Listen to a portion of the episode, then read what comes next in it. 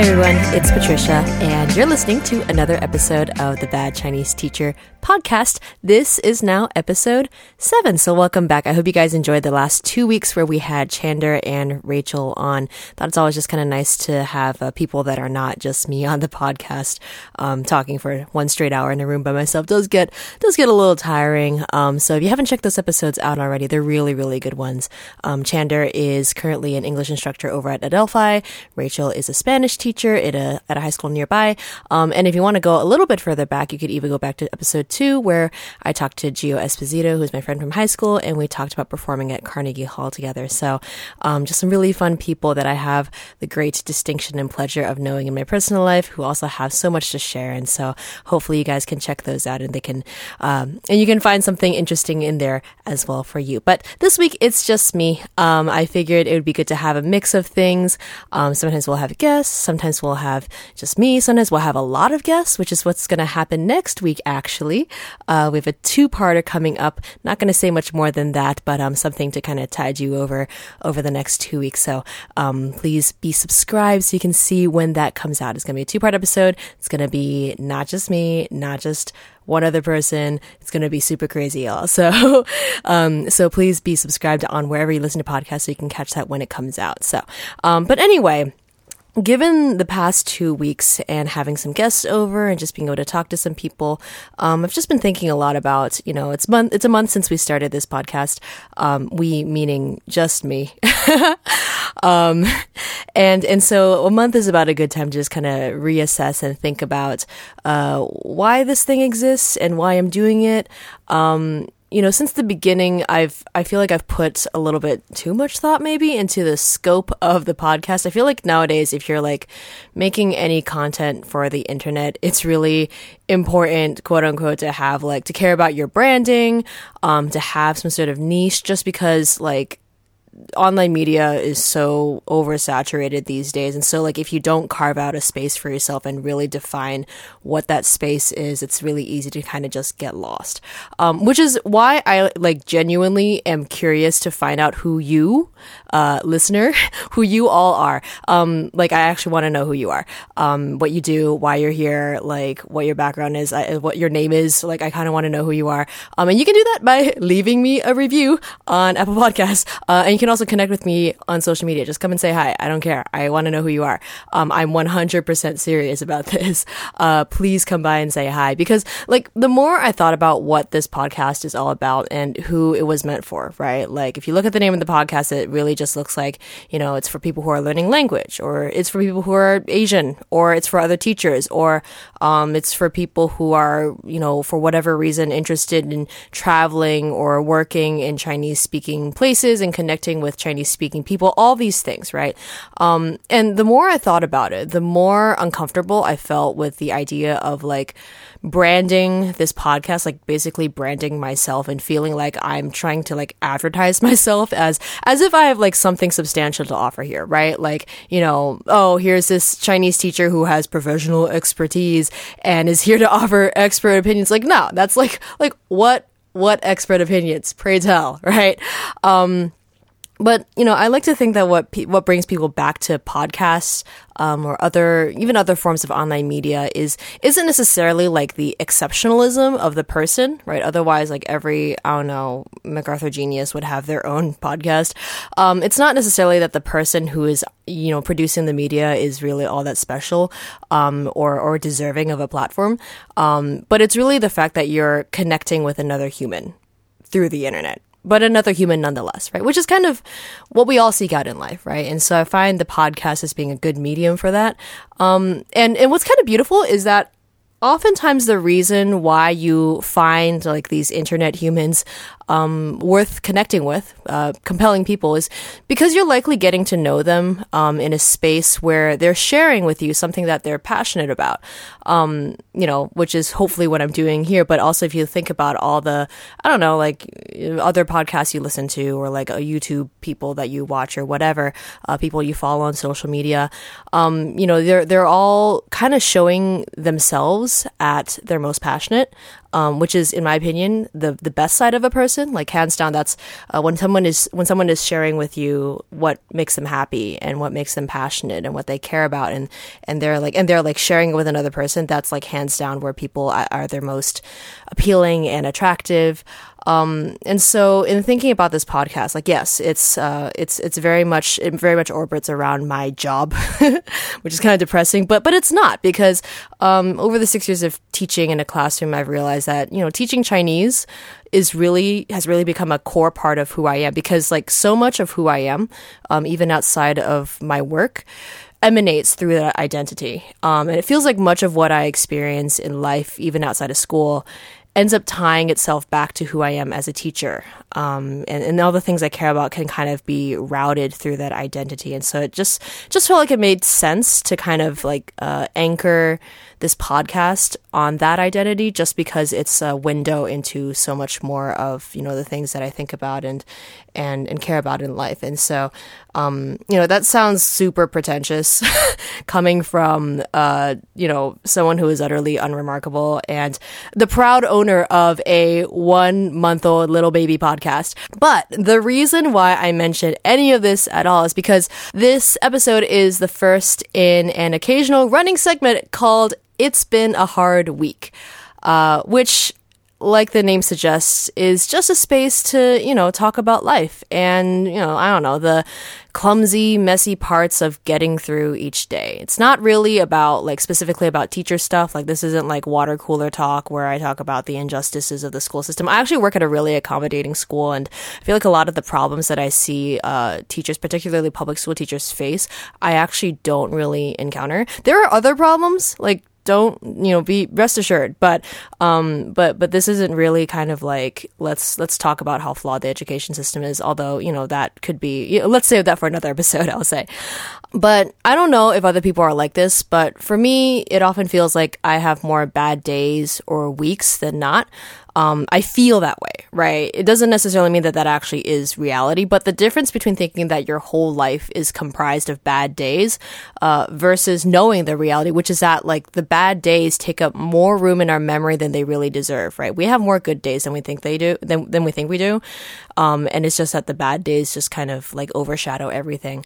Um, and so the difference between like you know, knowing, believing this lie that like that that you have a lot that that your life is comprised of bad days or bad weeks, and and knowing the truth is is uh, I guess documentation, like in teacher talk. It's really like having an opportunity to sit down and reflect and give those days and experiences their space, um, and think and analyze them objectively, and then you put them aside and behind you um, you know, you learn those lessons and then you kind of move on with your life. And I think um, I really needed that space this week. I realized, um, you know, and, and, and that's kind of what this series is meant to be. Like it's it's been a hard two weeks for me. Like I recorded the previous two episodes with Chander and Rachel about two weeks ago, so it's been like a two week break of not speaking to a mic. So and, and over those two weeks, it's been it's been a little tough. And yeah, I realized that I I really needed this space and if I, you know, a 26 year old millennial who is working their first job and dealing with all the, you know, crazy things that are happening in the world right now, um, if I need this space, there's probably some of you listening who need um, a space like that as well, or at least a like minded friend. And so if your bad weeks happen to coincide with my bad weeks, or even if they don't, I hope you find this segment at least somewhat cathartic or helpful. Um, but I'd, I'd love to know what you guys think and to hear about your weeks too, um, the good and the bad ones. So. Anyway, uh, yeah, the past two weeks have like largely. I'm, I'm recording this like, you know, two weeks out and things have gotten better, but like I feel like the past two weeks have just been characterized by this really heavy brain fog, right? I don't know if you guys, when you have tough times, like, you know, when you look back on it, a lot of it is just like straight up amnesia. Like, I really don't remember a lot of what happened, um, or how I felt. And so again, again, why this is, this is kind of helpful and important. Um, but what I do remember is that I've been working on a lot of projects and just stuff that I have to do outside of school. Um, you know, I, I have this like side job that I'm I'm like contracting for for a language company, and I'm working on like you know I'm pretending to work on like stuff for for the Taiwan America Student Conference and like being very AWOL in that um, doing model congress stuff. And like i have a choir thing that i've been really neglecting. And so um, and then on top of that like i've been applying for grad school. So uh, there's just been and, and and more and more of just a lot of stuff happening just outside of like the the theoretical 7:30 to 3:30 that is my paid job. Um, but like you know with all that's going on i just been feel like i've it's just been really hard to keep on top of everything. Like i'm usually not that upfront about things but i've literally i think this is the first time in my life i've actually done this. Um, but like when people have come in to be like hey where's the thing? Um, I haven't like just said the typical, you know, I've been busy. I've just literally been straight up saying to people like I've had a hard time keeping track of my my life this week, and I'm sorry. And I think that kind of honesty has been very freeing. Um, but anyway, regardless, it's been really hard to kind of keep track of everything that that I've been having to do, and I constantly felt like as if I was dropping the ball or like was just about to drop the ball. Like it just feel it just felt like I had so many pieces, like like loose pieces in in my life, and no way to really kind of fit them together and contain them and move forward. So for those of you who are like into Myers Briggs, I'm really not like I'm really not an expert on this. So whatever I say right now is probably going to feel very misinformed and inaccurate. But um, for those of you who like know personality types, Myers Briggs, MD, MBTI, um, I also realized the past two weeks that I'm an INTP. Uh, and I think I might have been the last person to find this out because I always thought that I was just a really unhealthy and unorganized INFJ. So, for those of you who don't know, I'm going to butcher this, but for those of you who don't know, INFJs, if you were to describe them, are kind of like like their their overarching life I don't know, mission is like, I want to make the world a better place, and here's how I plan on making that happen. So they're like idealists, but they have like, they, they're actionable, right? While INTPs are kind of like, um, they bury their heads inside things that they love and spend ages tinkering and picking apart things that they're interested, while at the same time ignoring like their real life responsibilities. Um, you know, again, I might be getting all this wrong. If you're a Myers Briggs nerd, please feel free to correct me. Um, so I found out that I figured out that I was an INTP the past two weeks, and I thought I was an INFJ for the longest time. I just thought I was a really like bad INFJ. Um, but anyway, I think the reason why I was so hesitant to like call myself an INTP or even identify with that because INTPs are known as like logician, logicians, logistic, lo- logicians, people who care about logistics or logic. I don't know, English hard. Um, anyway like one one personality website describes them as like the logician. And so i think when i saw that i immediately wrote off the possibility of me being an intp because um because i, I didn't think this was possibly me because i know that i don't act very logically in that like i know what logically makes sense right? I know the things that i should do and then i just don't do it Right. Which again, if you're hearing this and you like know Myers Briggs is actually the perfect descriptor of the INTP. Um, anyway, so I, I, I mentioned that because um, I found myself really in that space this week where I was just dropping the ball or feeling like I was about to drop the ball on all the things I had to do this week. Um, and just really struggling to feel like my life was in order. Like I kind of felt like I was like, um, like, you know, if life is like, uh, there's a hand crank for the engine that moves, I just felt like I could not, like the engine was not being cranked. Um, and then like when I kind of feel like that engine in my life slowing down, or like the pieces I was talking about earlier, like those pieces of all the things you have to do and all the things you're responsible for, all those pieces start to loosen from each other. You know, once that stops, like things for me just start to unravel really quickly, right? Like, you know, this engine slows down and then and then within a couple of hours just stops, right? Or one piece comes loose and then the whole thing comes apart. And so like I distinctly felt this week like I was just like a bag of skin walking around with a bunch of like disassembled pieces rattling inside of me. It's like a really, really crummy feeling. So, um, yeah, that was me the past two weeks, like just not being able to take care of the stuff I really needed to take care of and not feeling like I'd really do anything because I just couldn't like get myself to, you know, get my life back together.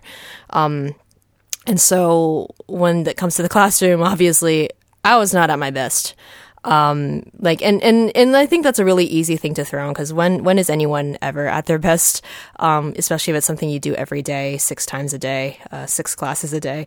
Um but whenever i'm not at my best teaching like you know whether it's because of these like external factors whether it's just because it's like a bad whether like the weather is just like not you know it could be for a whole bunch of reasons but whenever like things in my life start touching upon like how I behave in the classroom and how I interact with my students, it really starts like doubting myself. I really start doubting myself and questioning myself and whether or not teaching was the right thing to do. Just because, like, I don't know, guys, teaching, I feel like many people know this, um, but you really don't understand it until you're there. But teaching is, uh, is just such a high stakes career.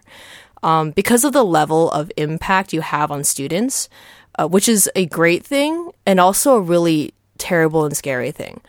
Um, like you hear all the time, I think like every person has at least one story that's kind of like this teacher in my childhood said or did this one thing and it scarred me irreparably forever. Um, you know, that sounds like an exaggeration, but I really feel like if you out there are listening, you probably at least one name comes to mind, right? Um, I know that at least one name comes to mind for me, right? And and that haunts me. And this isn't like me you know, assuming that this is something that happens. Like, I know this happens and I know this is applicable to me particularly, right? Because I've had more than one conversation. Like, I can tell, I can literally tell you at least one example of a student or their parent who I've talked with um, that something that I said or did really hurt them, right? Turned them off to Chinese forever, or like traumatized them, or like caused them to be anxious. Like, I know for a fact um, like this isn't like an irrational fear. I know for a fact that there have been cases where something offhand that I did or said in the class like really really hurt a kid.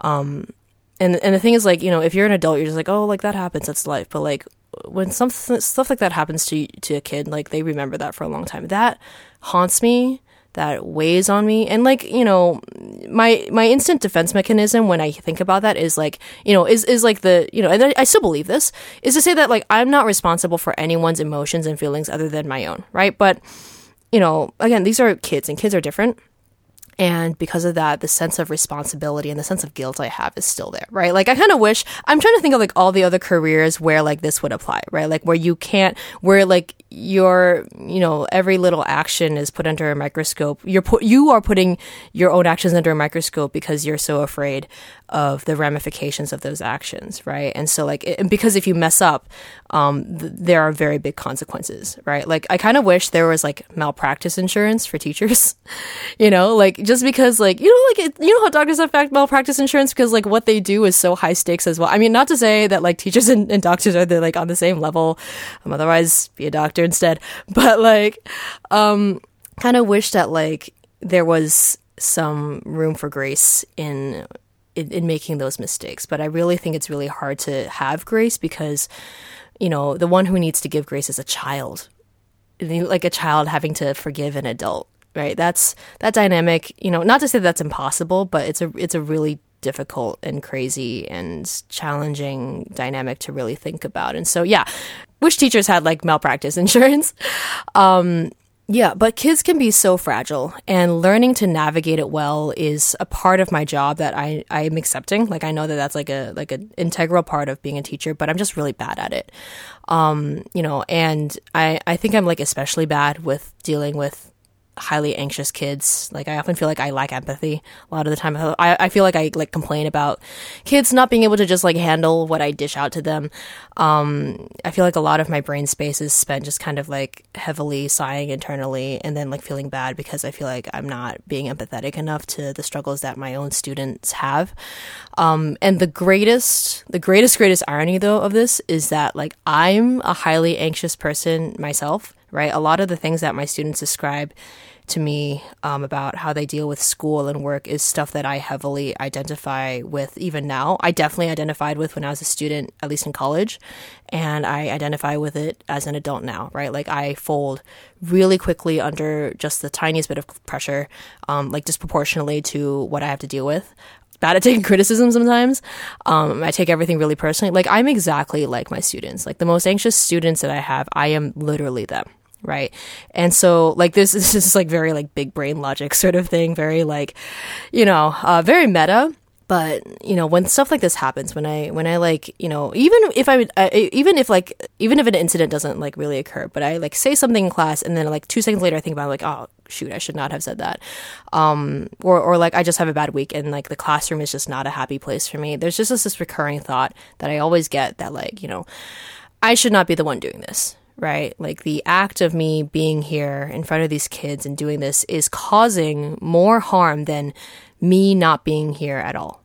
But like there have been too many times when I've thought to myself in teaching Chinese that I'm doing such a bad job that the damage of like getting rid of me and the program altogether right now, like the, the collateral damage of that happening couldn't possibly be worse than the damage that I'm doing from just being here, right? I don't know if anyone else identifies with this, but I feel this a lot. This idea that like, you know, where I am right now, what I'm doing right now, I'm like messing up so hardcore that like, you know, even though people say that they need me to be here, I'm like, nah, the the amount of messing up that I'm doing right now is not proportionate to what would happen if I'm not here. Um, and I felt that a lot with uh, with my job, especially on those like bad days where I just feel like I'm doing really terrible and I'm just like I I'm literally harming kids. I linked this article a couple of episodes ago where it's I think it was titled like um, it's okay new teachers to cry in your car and there's this like just this great quote that I mentioned that like um, you know you feel like you are hurting kids by being as bad as you are at teaching. Yeah, I don't know if I mean I'm sure there are a lot of other professions that really identify with that, but like I feel that so hard every day. And so, um, you know, and so anyway, I like I know that there is a clear logic flaw in all of this. Like I again, I see it. Like I INTP, I get it. Like I know what I'm thinking. It doesn't make a lot of sense, and I'm blowing things out of proportion. But um, and I know why I think this way because I have like I'm a crippling perfectionist and I have impossibly high standards um, as someone who possesses neither the natural God given talent nor the uh, single minded work ethic and enthusiasm for self improvement to achieve any of those things, right? Like, you want these things in life, um, you're perfectionist, and yet, like, you actually are not good enough to achieve the ideals to which you aspire, um, which is like, it's like a, like the most Sisyphean death trap ever.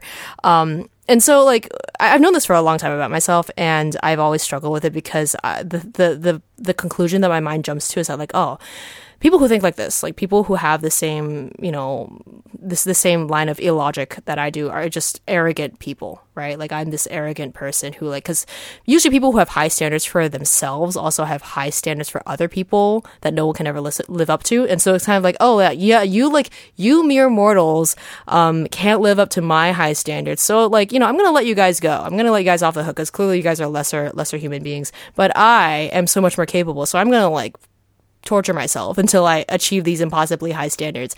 Um, and so, you know, I, I don't know, maybe it's just cause like my, my Christian guilt upbringing, um, coming into the mix, but like, you know, it's like it, thinking that way, like thinking that, um, you know, the, having these impossibly high standards is just a, a side effect of being an, an arrogant, uh, person really just makes you feel worse about yourself.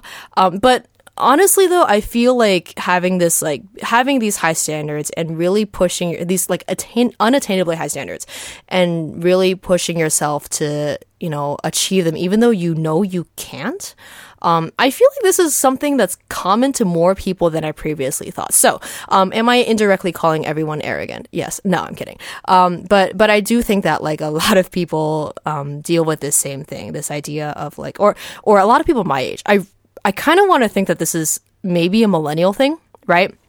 Like maybe this is a symptom of like I don't know. I want to blame the internet for everything. I'm not that kind of person, but like, you know, we see our generation has been able to see the world in such a holistic sense. Like we have eyes on so many things that uh, people older than us did not have access to maybe this is a symptom of knowing what's possible, right? And we live in this culture where even when, even through knowing what's possible, um, we live in a culture where we see only the results and never the process. And like, and even when the process, I feel like maybe this is a little different. Maybe like, you know, we are also trying to be more genuine and being like showing people the process, showing how imperfect it is. But even like when we do see the process, it, it is still seen in like a sanitized light. Um, and I think this is just like, you know, a mechanical issue, right? Like uh, the, what I'm talking about is like if you look on like online media, right? Video, YouTube videos or whatever, podcasts, whatever. Um, you know, those are media that help to tell the story of the process.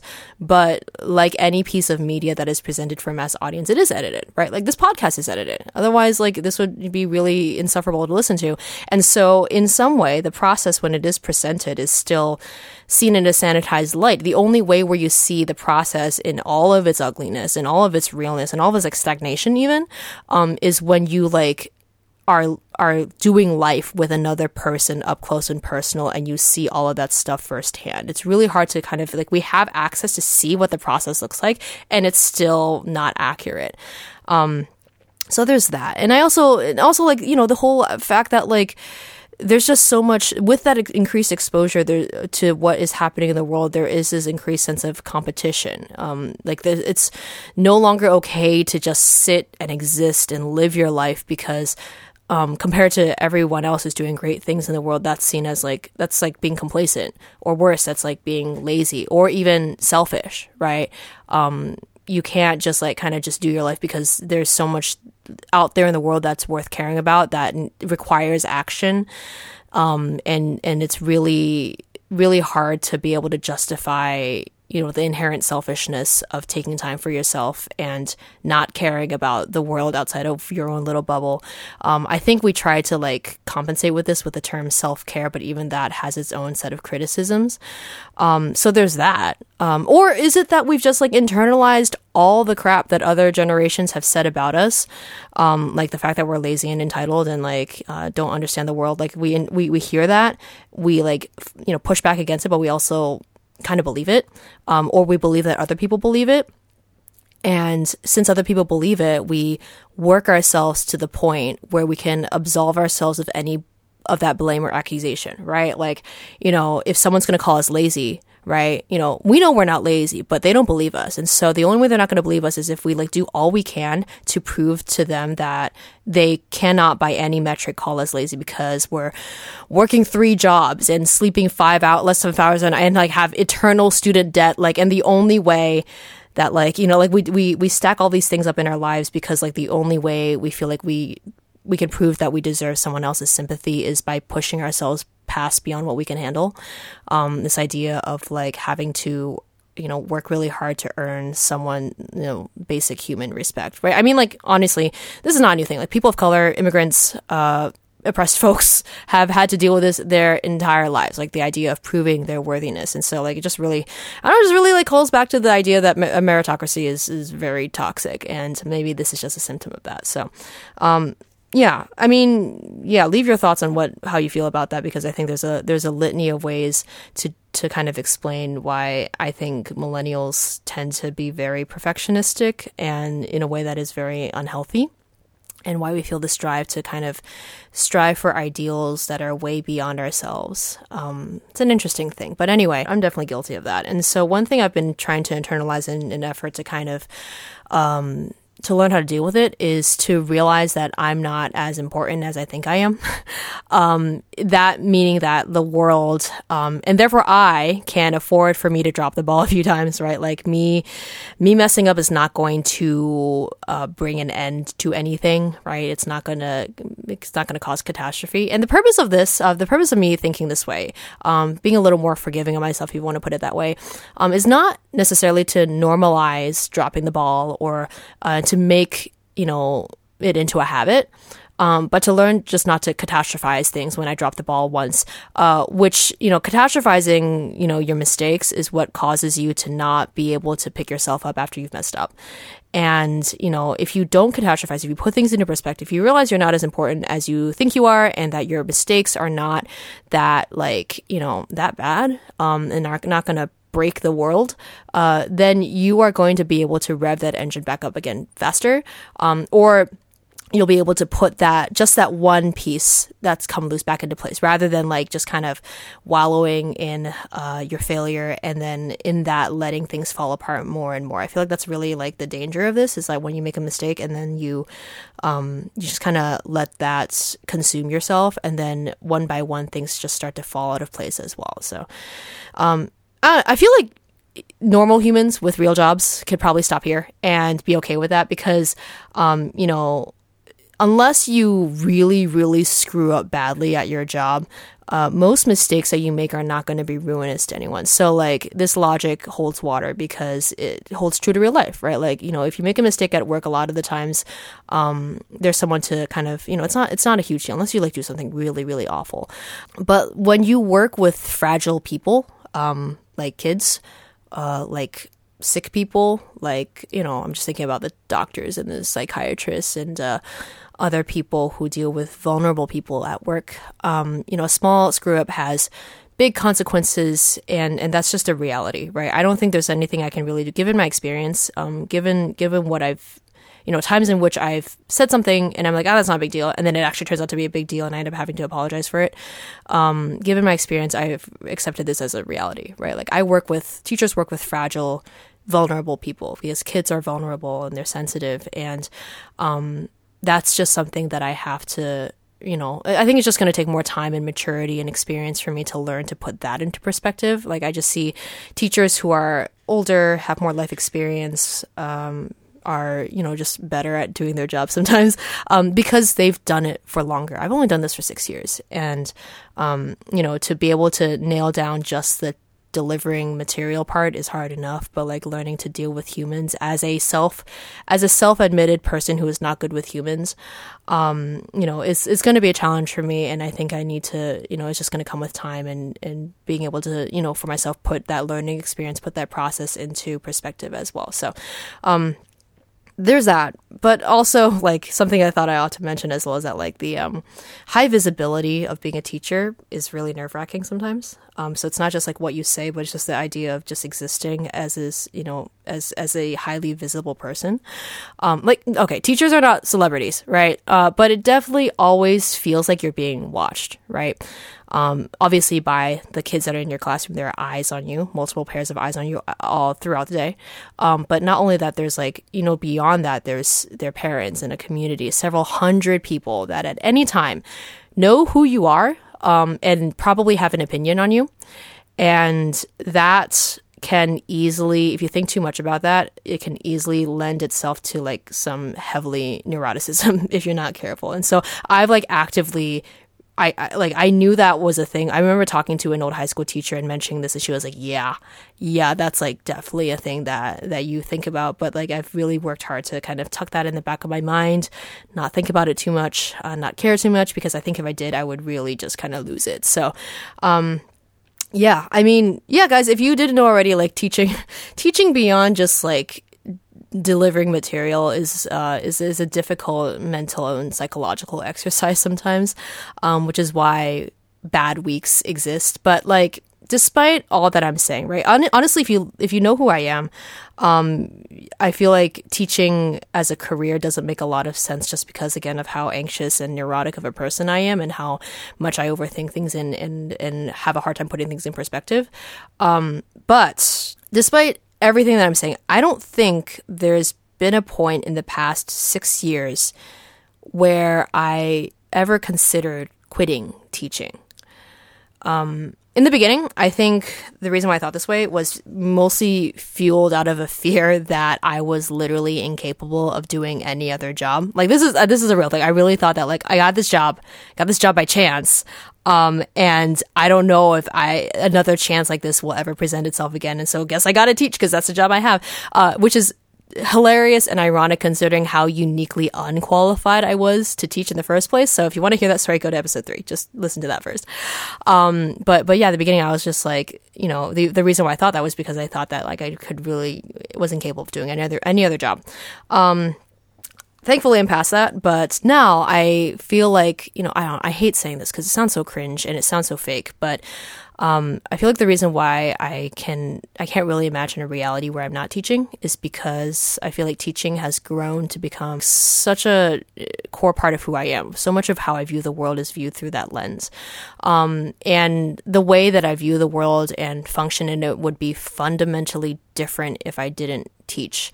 Um, yeah, not to say that like you know having a fundamentally different view of the world as a result of having a different job would be a bad thing, but I just have a hard time really imagining it just because teaching has just become such an integral part of who I am.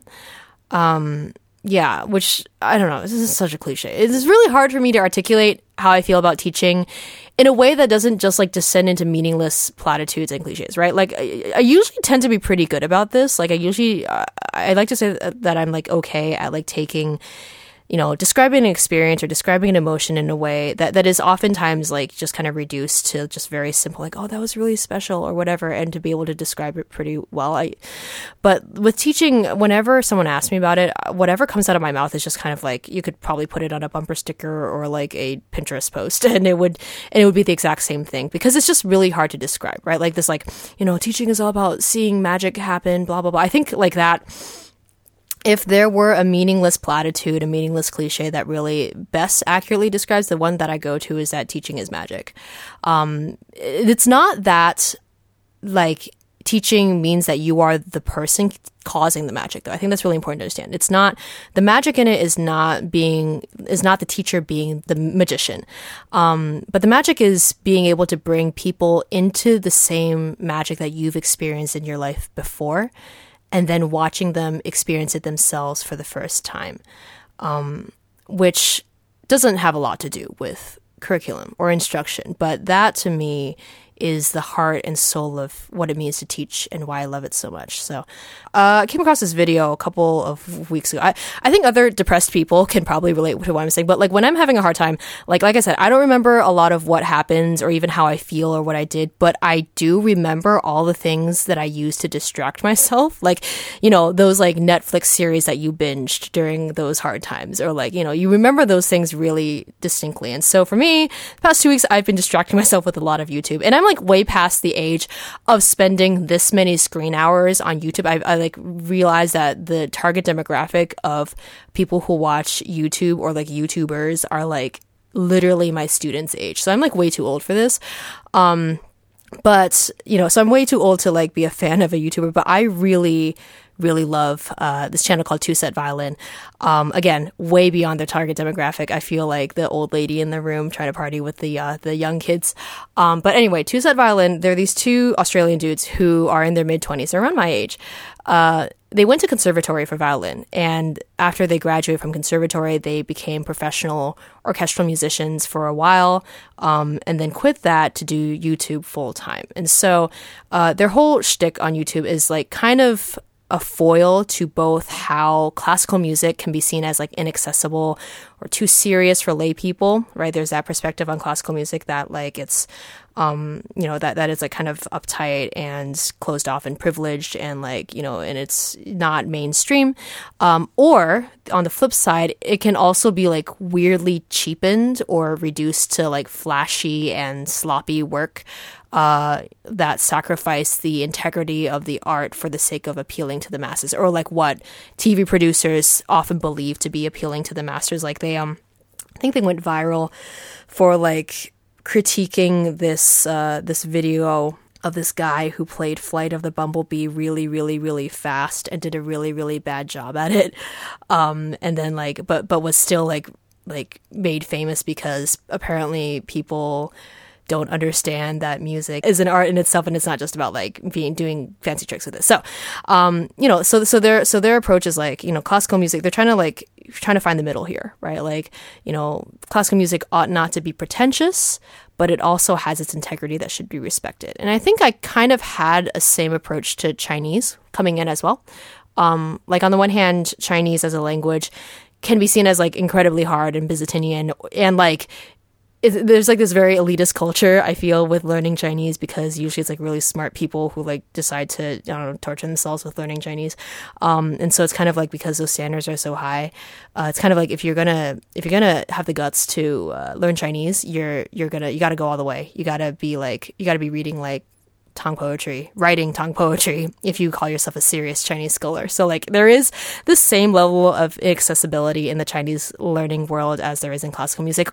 But there's also all this like Chinese made easy stuff and apps and websites and like even YouTube videos that like flashy, fun, uh, accessible um, really capitalizing on how people, a lot of people want to learn Chinese, um, but don't want to do it the hard way all of that that ultimately also teaches you no Chinese. So like, you know, TwoSet's whole thing about making classical music relevant while also preserving its integrity was something that like, you know, really spoke to me on a visceral level. I didn't really think that that connection would come so immediately, but it really did, which is why I probably like them so much. So, um, I think the reason why, so they do like funny videos. Um, you know, again, it's way beyond, I'm like not in their target demographic, but um, I think what the reason why what they do works so well is not necessarily because they're like these classical music experts who are walking in the room or like they're like the best violinists ever. And so they deserve to have this platform. Um, you know, but it's because this is something that they're genuinely passionate about. Like classical music is clearly something that they love, um, and that they want to share with others. And all they're doing through their YouTube work is uh, sharing the passion with other people. And so the expert angle, quote unquote, that they have isn't necessarily born out of any like concrete expertise. Like, obviously, they have like conservatory training and degrees. Um, you know, it's but but the reason why they're considered experts, quote unquote, or that they're respected for what they know, um, isn't expertise for the sake of expertise, but just because they love the music so much. Um, because they love the music so much, they know a lot about it, and sharing it comes naturally. And I think I like to think that we have that in common. And so, uh, anyway, as I was uh, YouTube binging the past two weeks, uh, found this really great clip. I don't even think they posted it themselves. I think it was some other person. I think it was actually like some like the the mom of the person who was in the video. Anyway, um, the, there's this clip of them. They do live shows, and so uh, there at some point at some show they brought this kid, like I think it was like ten or eleven years old, brought a kid on stage during one of the shows, and they taught him how to play a little bit of violin, like a little demo thing, right? And so they bring him on stage. Um, you know, Brett, one of the guys, like gives him, or I don't know, gives him a violin uh, teaches him how to hold it, how to hold the bow, uh, where to pull the bow across a string. Just like this kid has never, probably never touched a violin before in his life, and so he comes on stage.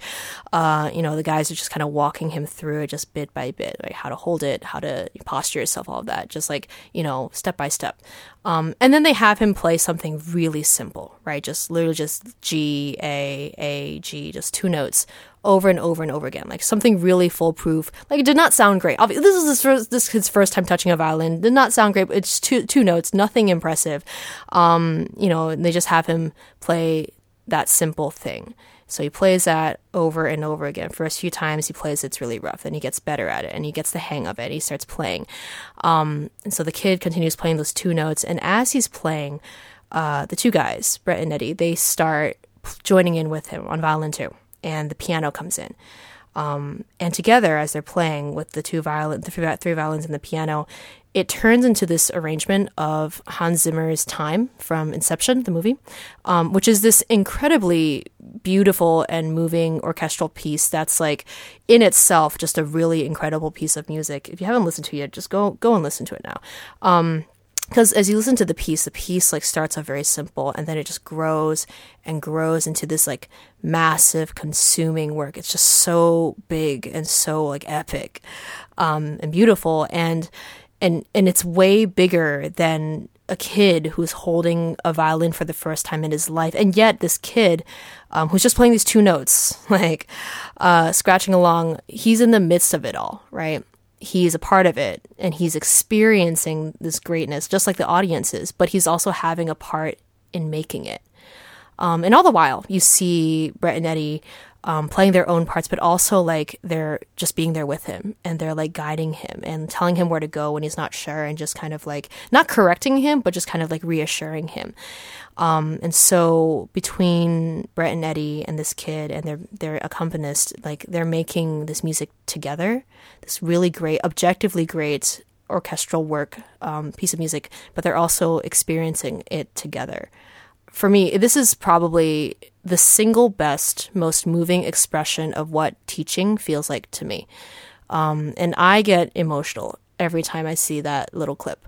Um, I'll link it in the show notes. I'll even like embed it in the show notes because I want y'all to see this because it's just like um, either I'm crazy or this is like literally what if how it feels like to teach.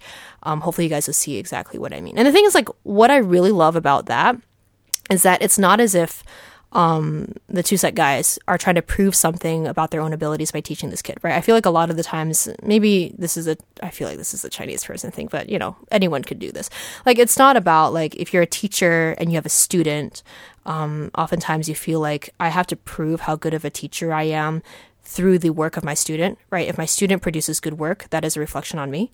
If my student produces bad work, that's a poor reflection on me. So, like, you know, it's just why, like, I don't know, Chinese teachers tend to give kids Chinese work that is way beyond their pay grade or have them do like speech competitions that they're not qualified to do because uh, if you give a kid challenging work, it makes you look good as a teacher, right? Um, but with this example, with this video and this kid, uh, Brett and Eddy weren't doing that. They were just giving him two notes. Um, they weren't out to like prove like this obviously wasn't their goal but you know stick with me. Um it wasn't as if like they were gonna give this kid like Paganini and be like look at us. We're so we're such good violinists that we can teach this kid who doesn't know anything Paganini within like two minutes. No like give him something really simple that would sound kind of unimpressive on its own um but that's not the goal. Like the goal of doing this is not to have the kid playing some play something impressive so as to show off how good or effective of a teacher they were. But um, you know the notes that the kid was playing didn't even really need to be in tune. That wasn't what was important um, but what was important was being able to share that experience with that kid. And i don't know. I mean like if 10 11 year old kids like you know some things stick in your memory some things don't. But like i would hope that like um, that kid will remember that moment. I feel like a lot of the times um, especially with music, there have been just some really memorable moments where you are part of something and you're like, wow, um, you feel like you're part of something great. Like I don't I don't even know if yeah, I don't even know if TwoSet intended this to be a teaching moment. I think it was just like, you know, a fun thing to do during a concert. Um, I don't even know if they meant to really inspire anyone by doing this, but it's really that idea of like if you have a passion for something, you're gonna naturally want to bring people into that passion and experience it with you firsthand, um, no matter where they're coming from. And and that is teaching to me, and that is in itself such a powerful, powerful thing. Um, I mentioned this in my episode with uh, Geo about singing at Carnegie Hall, but I will always remember um, my high school choir teacher uh, meeting up with her after I graduated from high school for a while, and then I remember her telling me that uh, her goal was always to have us as her students experience big things, right? Like going to Carnegie Hall and singing, even though we were like not not Carnegie Hall material. Um, singing Carmina Burana as juniors, did doing an okay job. Um, you know, doing big pieces on stage, things like that. But it was important for her to uh, to make it give us opportunities to experience something big. Um, and that resonates with me so much. Again, like when it comes to music, if you have ever done orchestra or sung in a choir or like been a part of something like that like you can i can remember straight up like several pieces that we did in high school that will always stick with me because you like sing it and like it doesn't matter how good you are but you experience that magic with other people with your teacher who's there to be like yeah you see what i mean? Like this is it. Um this is what gets me up in the morning and i hope that it one day will be a part of what gets you up in the morning as well. Um, and and so that's what i saw in that TwoSet video. I think it was just such a powerful moment and if if anyone were to ask me to describe what teaching is like i will just show them that video. Um, but yeah, I think amidst everything that goes through my mind every day about delivering lessons or worrying about how well my students speak Chinese, whether or not they, I don't know, can take the AP exam one day or the subject test or whatever, uh, whether or not I'm doing a good job, um, or even like the mistakes that I make that hurt kids or cause them anxiety, like the mistakes I do. Um, all the doubt, all the anxiety that I experience when I go home, all the things, all the times where I feel like I'm letting things fall apart. Um, and I get that feeling of like these like loose pieces rattling inside my body, like these bad weeks. Um, that despite all of that, this is the reason why, despite all the reasons not to, despite how my issues make it seem like it makes more sense for me to do something that isn't as visible, isn't as high stakes, isn't as stressful. Like, this is the reason why I will always need to teach because I live for moments like that. That said, though, there's also this really great sketch that TwoSet does where they uh, act out what private violin teachers are actually thinking when they teach lessons. I'll also link that in the show notes because it's really funny. Um, you know, it's like teachers who, uh, who, uh, the kid comes to lessons and the kid clearly didn't practice, um, which is also highly relatable on another level. Like, uh, when I give my students a reading passage, by the way, students, if you're, uh, if you're listening to this, have you done your 15 minutes today? But, I give my students a reading passage and ask them to practice reading it out loud just 15 minutes every day. Um, and then they come into class and they can't read anything because uh, they didn't practice. And then so we have to spend time in class going over it together. Uh, Brett and Eddy, if you're listening to this, you should know that I have used the term practice supervisor in my classes more times this year than I like to count. Um, anyway, like I said, I'll link that video in the show notes too. Um, anyway, thank you for sticking around and listening this week. So let me know how you feel about this segment. And I mean, hey, if what you heard moved you, or if you think that this could help or inspire someone that you love, feel free to send it their way. Send it to your perfectionistic millennial friends or an old high school teacher who uh, inspired you or i don't know even someone you knew from band or orchestra or choir or whatever sports maybe um, with whom you once i don't know experienced something big in the spirit of that, I'm actually going to link a few songs that carry that feeling of bigness, being a part of something important in the show notes. If you haven't checked out the website to look for the show notes you definitely should for this episode at least. You can find those at badchineseteacher.com. I actually really love putting together the show notes for every episode. I know a lot of podcasters really hate it. I really love it um, because I do a summary, obviously, that's my least favorite part, but I also include a bunch of links uh, to things that, like, you know, we mentioned in the episode but might not have too much time to expound upon. Um, just you know another opportunity for me to share the magic uh, share stuff with you that i think is cool that and i hope that you think is cool too. So that said thanks again for listening this week. Um, if you haven't followed us on social media already be sure to do so. On instagram we are at bad chinese teacher. On twitter we are at bad chinese pod. And if you're on facebook you can just search up the name of this podcast bad chinese teacher. Um, and if you're listening to this on apple podcast right now here's what i want you to do. Uh, go and tap on the name of the show name. Got it scroll to the bottom and write a review letting me know how you felt about this episode as well as the other episodes you might listen to. And while you're there, uh, you can leave us a five star rating. That would be great too. Um, yeah. Oh, also one more PSA. If you are listening to this on Spotify, if you're stumbling to this on this on another uh, on another platform, but you usually listen on Spotify, and you're like, hmm, why hasn't Patricia updated this podcast since episode four? Um, there's currently two listings of this podcast on Spotify. This is a backend glitch. Um, one listing has only four episodes on it, and the other is the actual updated one that has this episode plus all the others. Um, I know there's a whole bunch of people who subscribe to that old link, and I don't know. And some of you are probably wondering why, you know, I've neglected Spotify. I haven't. It's just been a back end issue. So the way you can fix that, you can either go to badchineseteacher.com and there's a link to the Spotify page. You can just click on that and it will bring you to the correct uh, listing for the podcast, or you can just research, uh, research over again, uh, Bad Chinese Teacher on Spotify. You'll find two listings. Just follow the one, subscribe to the one that has all the episodes on it. So I'm very sorry about that. It should that extra listing should go away by the end of the month. Um, yeah, like I said, I'm a one man production team, y'all, and so uh, this is not my forte. But um, if there are issues that come up that, thanks to, uh, to Alan, who uh, who pointed that out to me, um, so I could kind of get that fixed up. So, um, anyway, no more of that, that plugging and PSAing. Um, if you want to keep up with me, Patricia, as always, you can follow me on my Instagram, which is at Patricia Liu, on Twitter, which I don't update it often, but I'm there at Patricia SQ Liu. And as always, you can read my latest writing at my blog, which is blog.patricialiu.net. Um, like I said at the beginning of this episode, I really want to connect with you guys and know who you are. Um, and so please drop by and say hi. I actually posted a little special something connected to this episode on my personal Instagram account, so you can pop over there and give it a listen and give it a like if you liked it. All right, that's all for today. Um, I'll see you guys for our very special, very secret two part episode next week. Enjoy your Thanksgiving if you celebrate, and I'll see you next Monday. Bye bye.